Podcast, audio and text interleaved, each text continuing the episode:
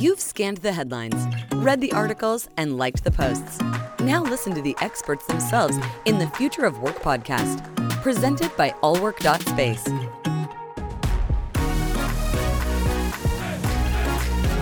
Are you ready?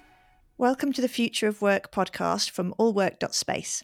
I'm Jo Meunier, and together with my co host Frank Cottle, today we're going to be speaking with John Arenas, founder and CEO of Serendipity Labs, to learn his thoughts on the future of work and his vision for one of America's most successful flexible workspace companies. So, welcome, John, and thank you for joining us today. Yeah, thank you ever for having me. Okay, so I know that Frank's really eager to chat with you, but before I let him take over, first I'd like to hear about your experiences pre Serendipity Labs.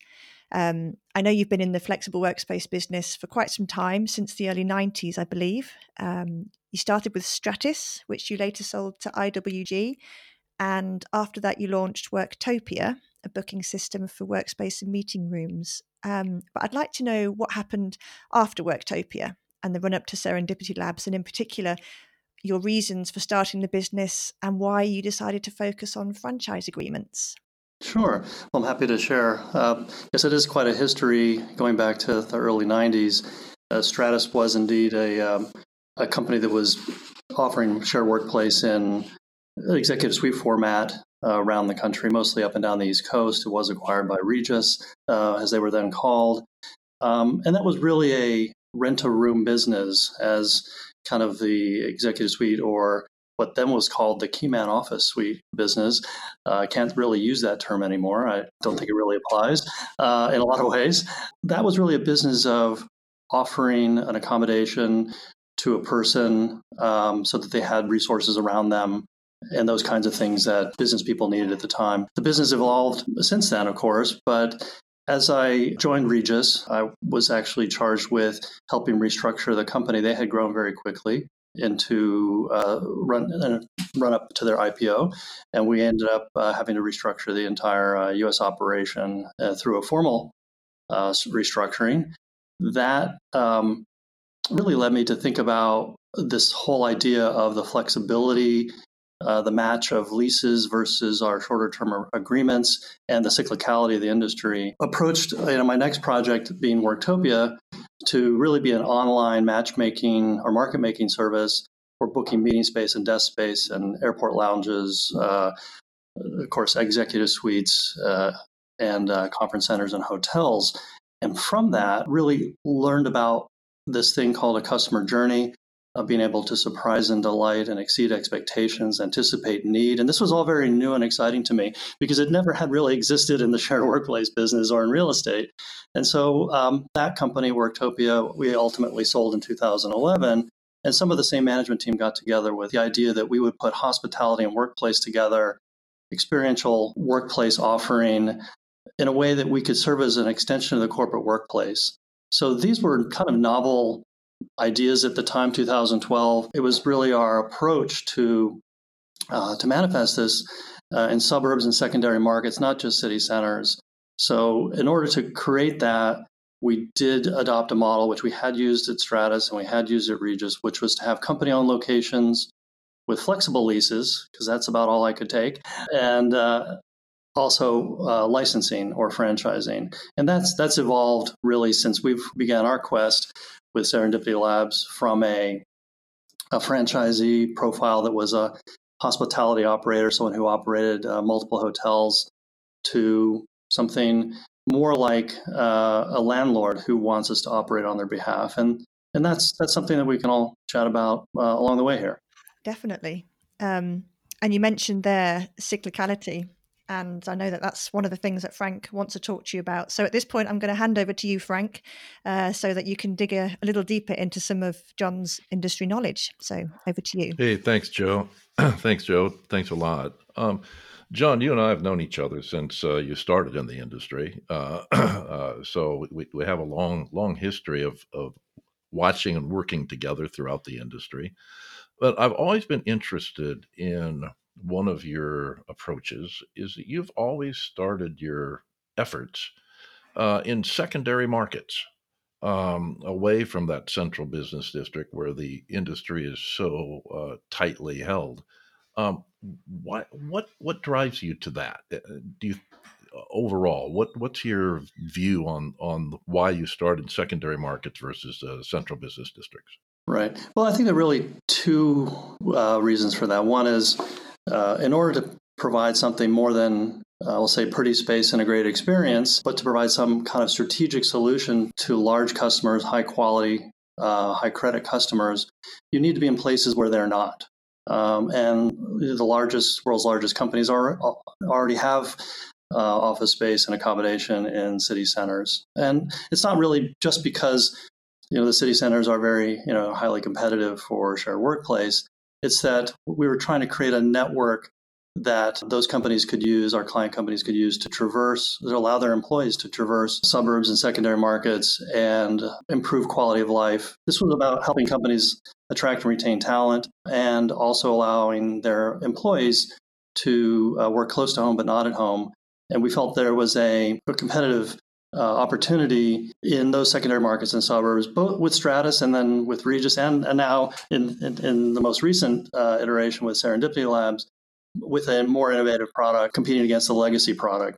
So if you look at opening co-working, uh, high quality, uh, upscale, secure and trusted workplaces uh, that are inspiring in the suburbs and secondary markets, you're really competing with legacy executive suite business. So that's that's the kind of the other piece of it. Um, you've got the demand from high quality customers, um, and we can create deeper relationships with them uh, than being kind of a one-off for, for additional space within a city city center. So it's actually you know, and it's actually part of maybe my hobby horse in a way to kind of as a urban planner uh, wannabe at heart. I really do think about being able to offer better ways of working and better ways of carrying out our daily lives and and suburbs and secondary market workplaces were always kind of that future utopia of work, which is kind of why I named the last company Worktopia. So it's it's a little bit emotional and a little bit uh, practical, and and also just good sense to uh, you know compete where you have an advantage.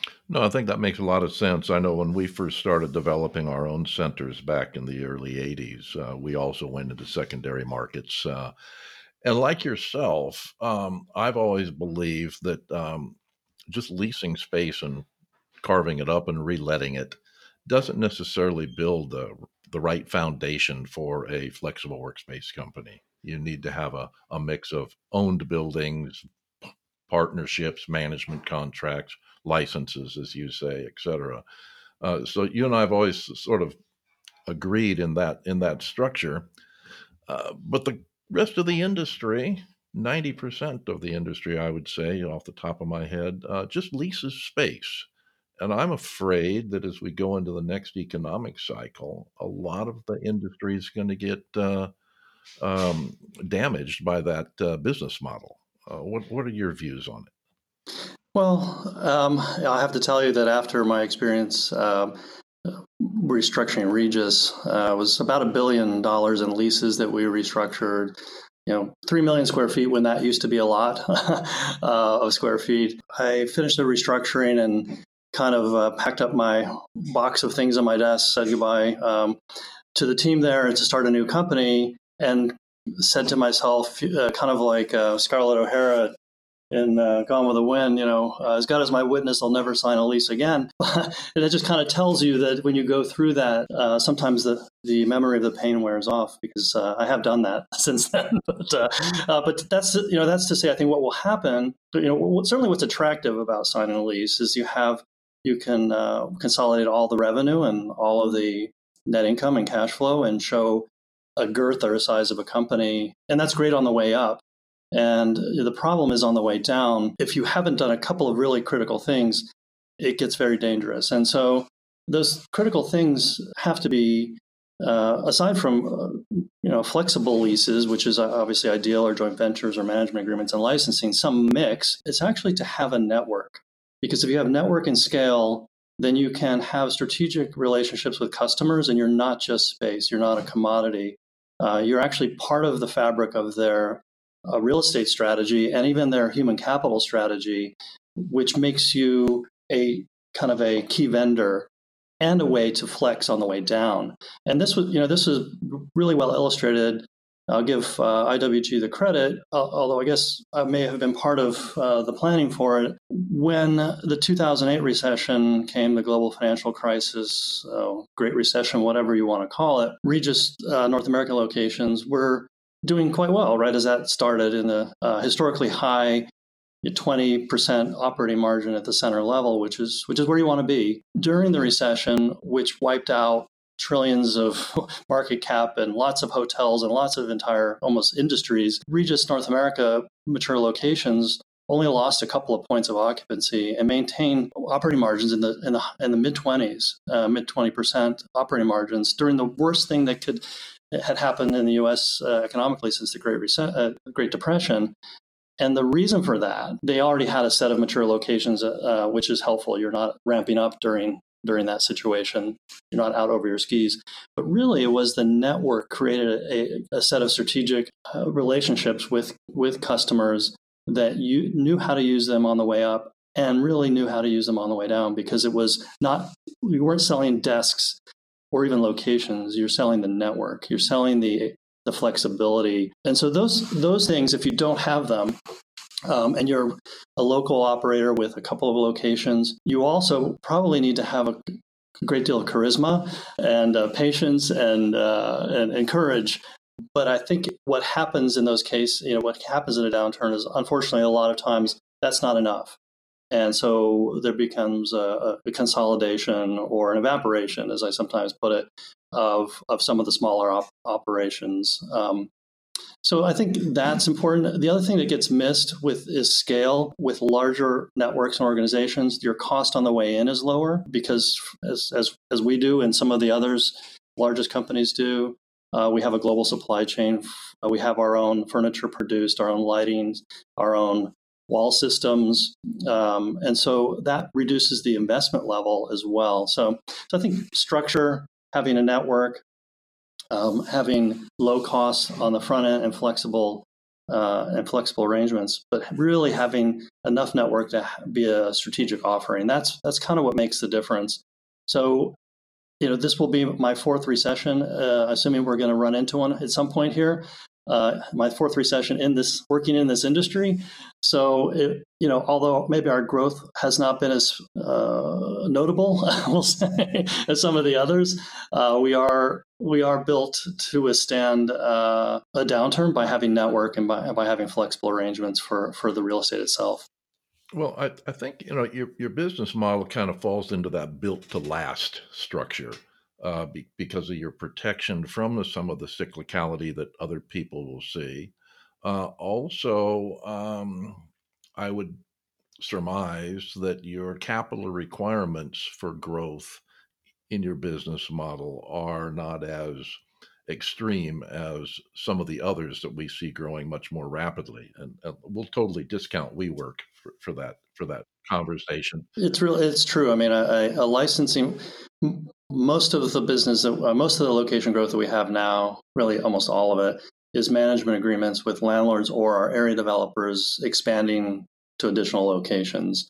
And that's all that growth is self funding. In other words, we, we don't have to have capital to, to open those locations. Our partners are contributing the capital to those locations and they own those businesses. We license the platform. So, not to compare ourselves with any hubris to anything like Marriott, but you know, Marriott doesn't own and operate hotels generally. Uh, they do have a capacity to manage locations, manage hotels for third parties, for asset owners, uh, but they're not. The, the hotel industry long ago separated the real estate from the service business, and we've started out really as a service business and not a real estate business at all. Um, so that gives us an ability to grow into areas where capital, normal uh, venture capital or private equity wouldn't follow normally. It allows us to get into secondary markets and suburbs with multiple locations. Whereas if you raised venture capital, you can't. You can only go to Indianapolis so many times. You can only go to Columbus so many times uh, before your uh, venture capital investors say, "Well, why aren't you doing more in New York and LA and you know some of the other markets?" So, so the capital structure also um, has an impact. But when you when you're a self-funding growth business model, it's really just making the model work that grows it. One thing you you've uh, we're talking about in, in terms of your platform, uh, you use the term scale, scale, scale a lot of times. What do you think is the necessary scale to be able to effectively service the larger multi site clients? Uh, and let's just use the US as an example. You've got around 35 or 40 locations. Right. Um, uh, IWG has around 1,100. they do. Yeah. There's a big there, there's a big gap. what do you think is the, the breakthrough number for scale? I would take scale in a couple of dimensions. The scale is the number, you know, you could say the number of locations or the number of square feet, but scale is also in your platform. So being able to deliver the same experience, the same uh, secure, trusted uh, compliance measurement, for instance, personal data security. As if you're a one-off operator or have even a handful of locations, very hard to meet corporate standards for technology security as well as workplace duty of care, personal data security, uh, audit trail compliance. Uh, there are a number of a number of um, aspects of scale that have really nothing to do with the number of locations. And so when we set out, we started with the technology platform, the service delivery platform, so that we could open locations. We can open a location in the cloud, run all of our testing before the physical location even exists. That means that we can measure and manage and have visibility on every aspect of the business end to end. Uh, so from the time someone arrives on our website or calls our call center all the way through to a renewal or an exit at some point. Having data on all that means you have a platform, means you can run the business um, and know when what to do next and how to how to price and look at your forward order book, even for instance. So I, I would say scale is is the girth of the platform that enables you to then open the next location for a very low incremental effort. Um, so that's scalability. Um, and that also means that you can license it and you can sell you know sell licenses to that platform. So that's one way yes. But to answer your question more directly you know i think having a good set of secondary markets and suburbs in the you know 50 to 100 location range is kind of a nice place to be. Um, we anticipate being there over the next you know 18 to 24 months. And um, that's that's when you can sit down with and which we do already but when you sit down with the heads of uh, corporate real estate strategy or um, head of uh, uh, for a company or head of occupier services for a, a large uh, real estate service firm and be able to say you need our inventory otherwise you don't have a market. Because we can we can deliver on a more of a strategic rollout we can we can tackle a significant part of your problem and not just be you know one operator with one bill you get out of hundreds well, you know, some of the some operators that are growing right now are looking very closely at uh, larger user groups, and I think we would all, those of us that have been in the industry for a long time, would say that the the, the next wave of new customers into the flexible workplace industry uh, are going to be the large corporates they've all, always been strong, but they've used this tactically in the past, and now they're starting to use it strategically uh, for a number of their own reasons, uh, both uh, recruitment and talent challenges that they have, um, which lend themselves well to your your market strategy of of the secondary markets. Um, but in addition, uh, changes in accounting structures, uh, liabilities and the balance sheets of leases, uh, trying to match the cyclicality of their employee life cycle to their lease cycles, all these things that impact their stock value. So the next big gr- group of clients is going to come flooding from the corporates. And we're seeing uh, all of that uh, right now starting to pick up. Uh, some of the other companies, though, uh, are doing literally build to suit. Um, and if we go back to your time in Regus, uh, you remember Regus's old green space strategy where they would have large workstation space built and tied to their centers for customers. So again, this isn't a new theory. Um, but how do you think that impacts Serendipity Labs versus others that are really focusing in that area? Yeah, I mean, this, this, this is a really good um, distinction that has to be drawn. I think when you look at flexible workplace, a lot of the big numbers and that people talk about amount of square footage that's been added uh, amount of revenue in the industry. A lot of that has to do with what some companies call enterprise clients, which is really a misnomer. It really is, they should be calling them sublet clients, uh, where they're subletting you know, huge swaths of space uh, to, an, to a single customer. And I would differentiate that very, you know, put a bright line between that and a shared workplace operator.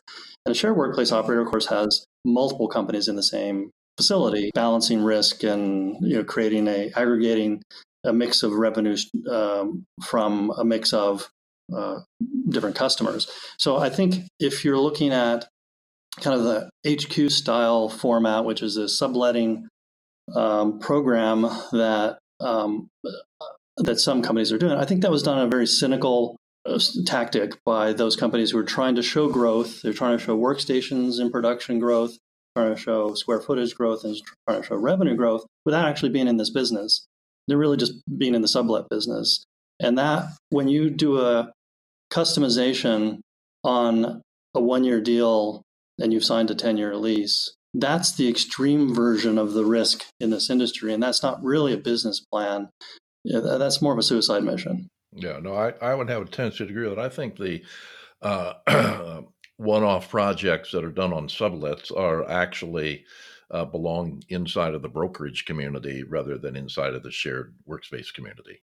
Well, I mean, I think I think what it what it does show, though, and this is what's in a way kind of catalyzed the overall enterprise or sorry, corporate account customer uh, interest in the industry is they've been they've tasted this flexibility, and yes, it, it's not really sustainable to keep offering that in those ways. Although you know, there are a couple of companies that still do that for sure, but they are, are turned on to this idea of flexibility, outsourcing, uh, workplace as a service, as we've been trying to call it for a long time. It really has been coming kind of workplace cloud.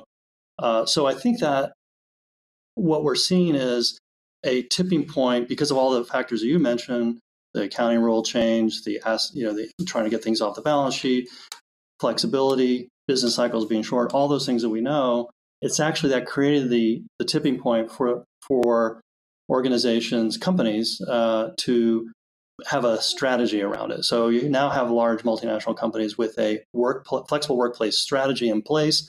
It's already been championed by their CEO and CFO, and everybody's on board. It's not a tactical um, one-off, put a few people in this market type of approach. At the same time, which actually just makes it even more uh, uh, more exciting is you have the real estate service firms that have global corporate occupier advisory services that uh, that advise these large companies, creating their own advisory service um, set of uh, of offerings. So if you if you were to name the top four or five global real estate service firms, they all today uh, have a flexible workplace uh, vertical for their advisory services that makes market that can make a market by tapping uh, asset owners for space, operators like ourselves and a few others uh, to operate share workplace and their own corporate customers. And it's it's a perfect it's it's this perfect storm of of getting uh, ev- everybody aligned. The landlords aligned, the corporate occupiers aligned, the real estate service firms aligned. And Frank, you'll you'll remember not too long ago when we really kind of had to beg brokers to come see us and you know offer offer, offer them a, a, hosted event with beer and and, and, and a and a uh, you know some kind of uh, electronic the latest electronic gadget for them to even show up now yep, now well. now they understand how to sell and they understand how to buy our product which is great so uh, you know things have come a long way in the last 18 months uh, but I don't think that the uh, enterprise or large corporate company demand really has to manifest itself in you know 300 people at a time we get those kinds of requirements very frequently you know and, and we just say no and and 20 and i'll take 20 and 30 people i'll take 10 of those give me 10 of those and uh, you know the 300 okay, if you're a major cor- corporate customer of ours and we're doing a lot of business together and you want us to help you do something bespoke, that's a project. And yeah, you can pay us to do that. You know, we're not going to sign a lease.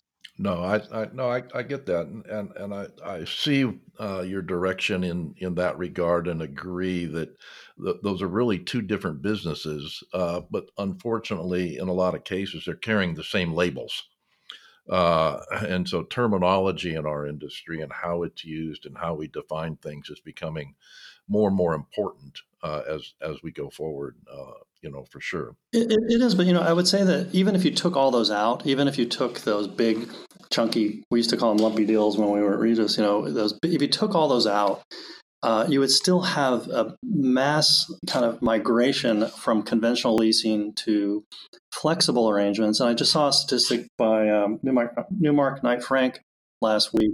Uh, it was a chart that they put together, and what it uh, showed was that conventional leases, uh, conventional lease transactions in the top 12 U.S. markets under 10,000 square feet have fallen 39%. The number of transactions has fallen 39% over the last four years, three and a half years, for requirements under 10,000 square feet. So that sounds big, but if you look at the legacy of 10,000 square foot requirements going from non-renewing uh, in their their existing lease, they're probably it's probably 30 people it's probably 25 people that they've just given a ton of space to and so those everything that everything that's a renewal in uh, conventional leasing under 10,000 square feet is a potential for a shared workplace opportunity and if you look at again back to city centers about 50% of the transactions are under 10,000 square feet if you go to a secondary market or suburb it's about 70 to 80% of the trans- lease transactions are under 10,000 square feet.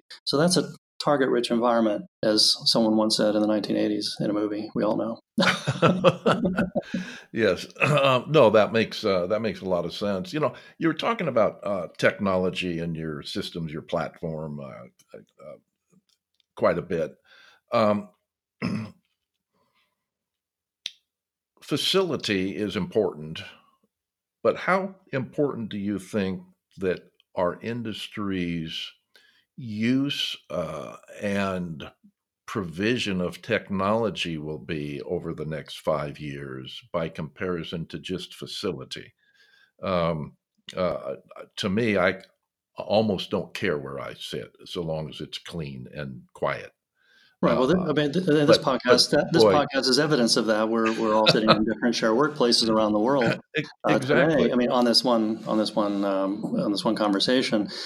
So yeah. So I think there too, if one thinks about offering workplace as a virtual, which is a kind of old old timey term now, but it, it, to think of it as selling a network um, of places and access instead of thinking about as a desk and a chair in a room, then you're in the headed in the right direction. Because if you do have network, or if you're part of a consortium or part of a network that has an ability to aggregate demand and distribute that demand uh, through technology, uh, and has an ability to have the members traverse that network in a way that is seamless, then that's where things are headed. And so there, there's a bit of a bar. Now, the great thing is that there are some great providers to our industry today that we didn't have the benefit of, you know, even five years ago, and we had to build everything ourselves. But thankfully, there are, you know, and you know, there has been some great, uh, you know, there have been great strides in that.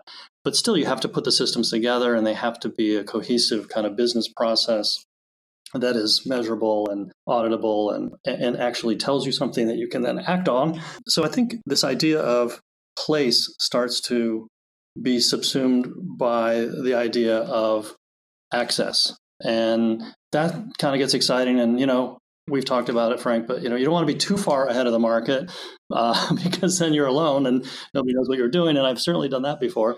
But I think that's that's what we see at the edges. And I'll give you an example of that. So, uh, of our locations, we do evening events. You, it could be a talk, it could be um, something a promotional, it could be educational.